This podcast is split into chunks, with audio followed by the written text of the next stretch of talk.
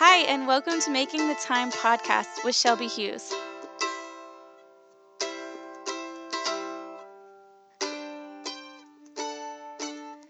In the month of February, we are going to be covering the theme of relationships. We will cover four different relationships and learn how to love well in those relationships. So let's get started with the first one.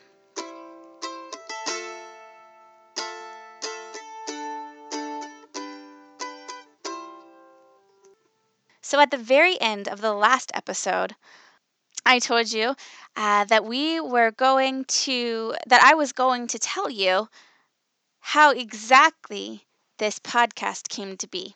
So, in episode two, I sort of explained the leading up to the podcast. But now I'm going to explain the exact thing that that set this podcast into motion. But before I do that, let's talk about how to love God well. we know that God loves us. How do we love Him back? How do we show our love to Him? Scripture tells us that we are to love Him more than we love anybody else.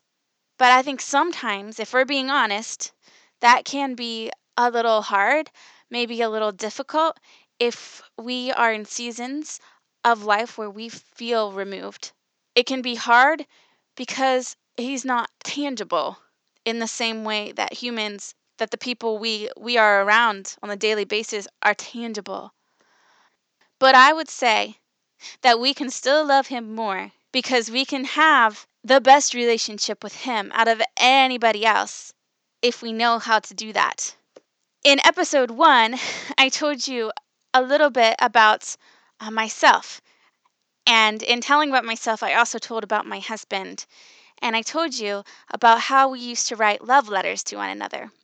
So, my husband and I, we had just recently met, and he moved off to Oregon um, for his master's degree in physics, while I stayed in West Virginia and attended a summer camp as a counselor uh, for a scholarship program.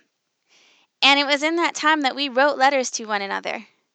And even though I was surrounded by other people, surrounded by kids, surrounded by surrounded by counselors who were the same age as me, even though I saw my parents here and there because they lived within a few hours.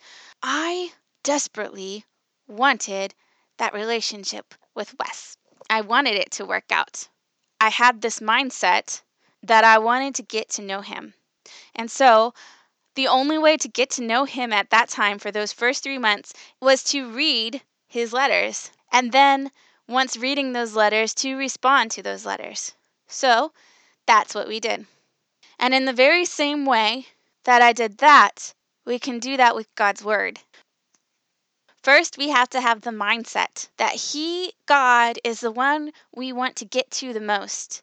That He's the one that even though we have all these other people around us, our spouses, our parents, our children, our friends, even though we have all of these people around us, these tangible people around us, and He's not here, we can still have the mindset that we want to get to know Him more than anybody that's here, that we want to know His love more than even anybody that is surrounded by us. Just like I wanted to do when my husband and I were dating. When I didn't really know him, but I wanted to know him more than anybody at that camp. So, how? How do we do that? Well, for the longest time, I sort of had prayer and reading God's word disconnected. What I mean by that is that I would I would pray here and there throughout the day. Um, I would say I had my prayer life down pretty good, and I had reading God's word down pretty good. So I had the communicating thing down, but it's like they weren't together.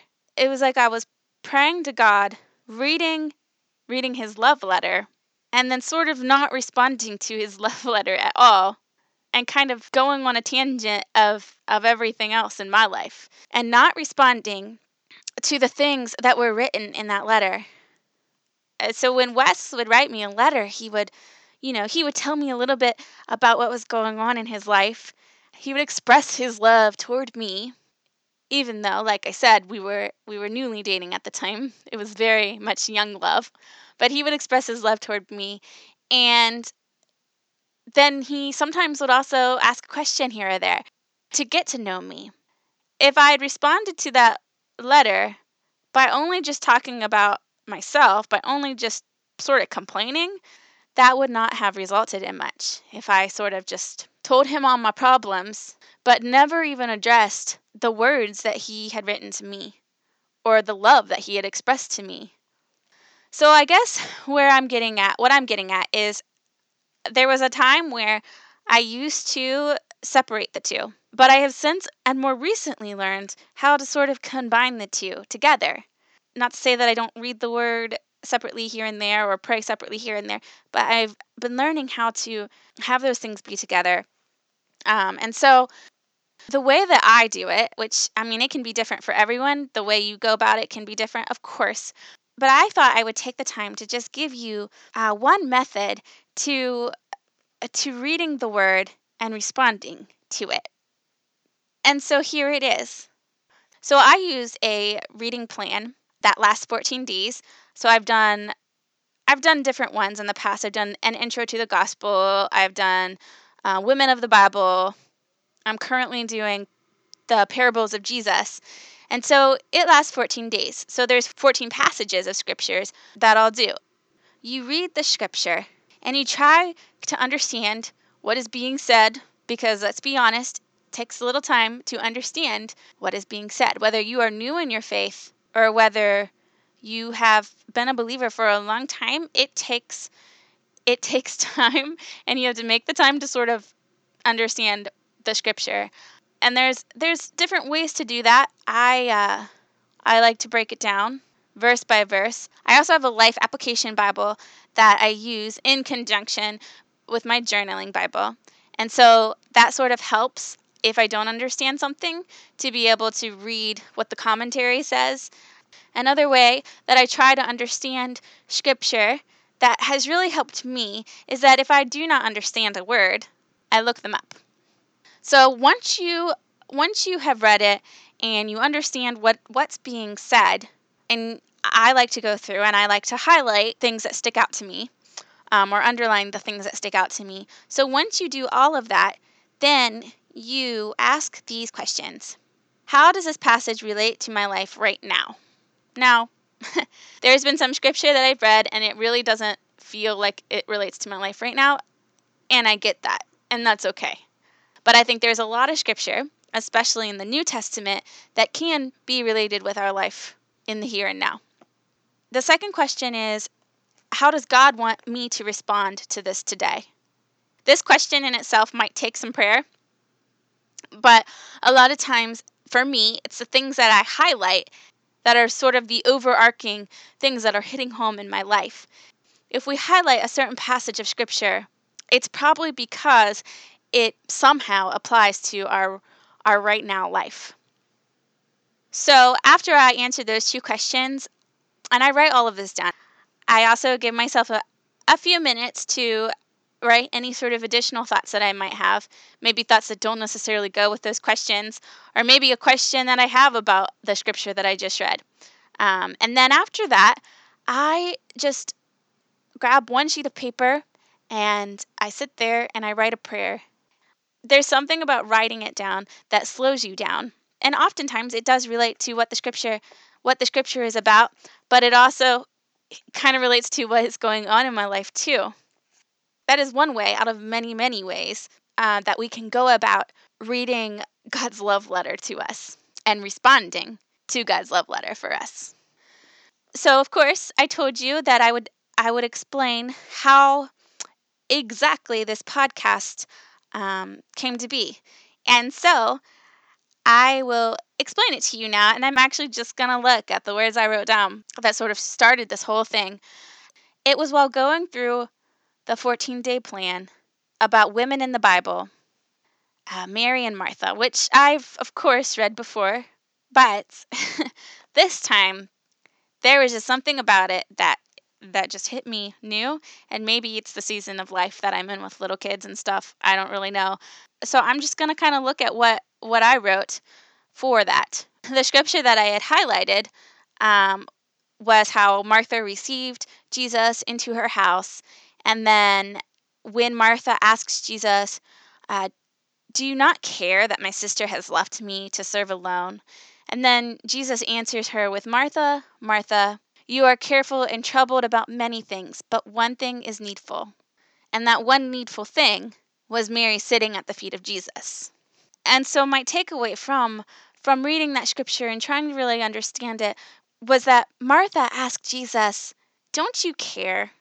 I love that. She didn't just say, "Don't you think that Mary should be helping? Tell Mary to help me." I think what she really wanted to know was, "Don't you care about me? Don't you care about my situation?" And I love Jesus's answer, and I never really took any thought of it before, but he answers her with Martha, Martha. There's something about saying a name twice. Saying her name twice, to me, shows how much he cared about her. In extra thoughts I wrote, when a guest comes over, serving is good, but spending time with with them is the whole point of having them over. Martha received Jesus into her house and then tried to do everything to please him rather than just resting with him. Martha probably hadn't had much warning that he was coming over, so she was rushing around and likely not paying much attention to Jesus. You know, I think we so often ask Jesus if he cares about what we're going through, our situation, and he does care. And there's something needful in the situation that we're going through. So it was in reading this scripture that I was reminded about the pastor that I talk about in episode 2 who talked about making the time. It was in this passage of scripture um, and in the season of life that I'm walking in right now that I could just, I just knew that that was the point. Am I going to make the time for Jesus, make the time for God, or not? Am I going to be Martha, fretting around and serving, which there is nothing wrong with serving in itself, but it's the heart behind it? Or am I going to take the time to be with Jesus when he is present before even serving? Am I going to make the time? This year, I've had it on my heart that God just wants me to do more of what I love. And so, am I willing to carve out that intentional time to do more of what I love, to do more of what's important to me? And if I'm in tune with God, what's important to me is also important to Him. And so I want to make the time for the things that are important to me, for the things that are important to God. And those important things may be little things, they may be big things, like taking care of your children, but they may be small things too. So I'm excited to go on this journey with you on just making the time for the things we love. And so let's end this podcast with a prayer.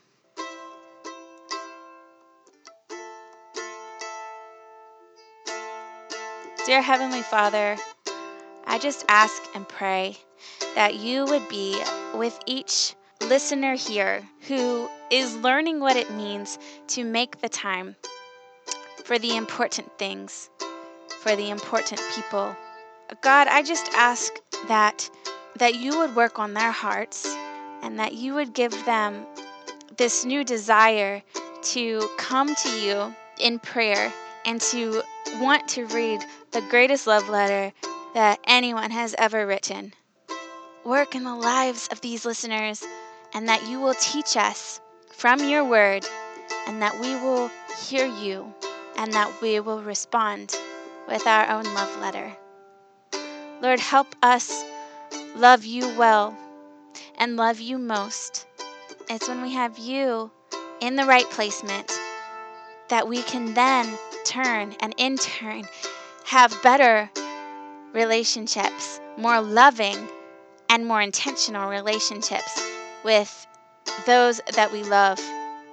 And Lord, just like you spoke to Martha and you spoke her name twice, saying, Martha, Martha. You speak our names twice too, because you care about each and every single one of us. Lord, I ask that you would remind us that you love us and that you care. May we turn to you. May we seek you. May we make the time for you. In Jesus' name I pray. Amen.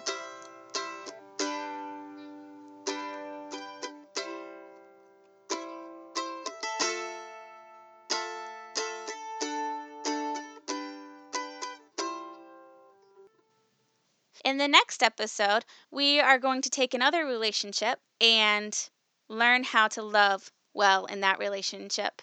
And that relationship will be our relationship with our spouse. So, whether you are married or not, I hope that you will join me as we learn so much more than just loving our spouse.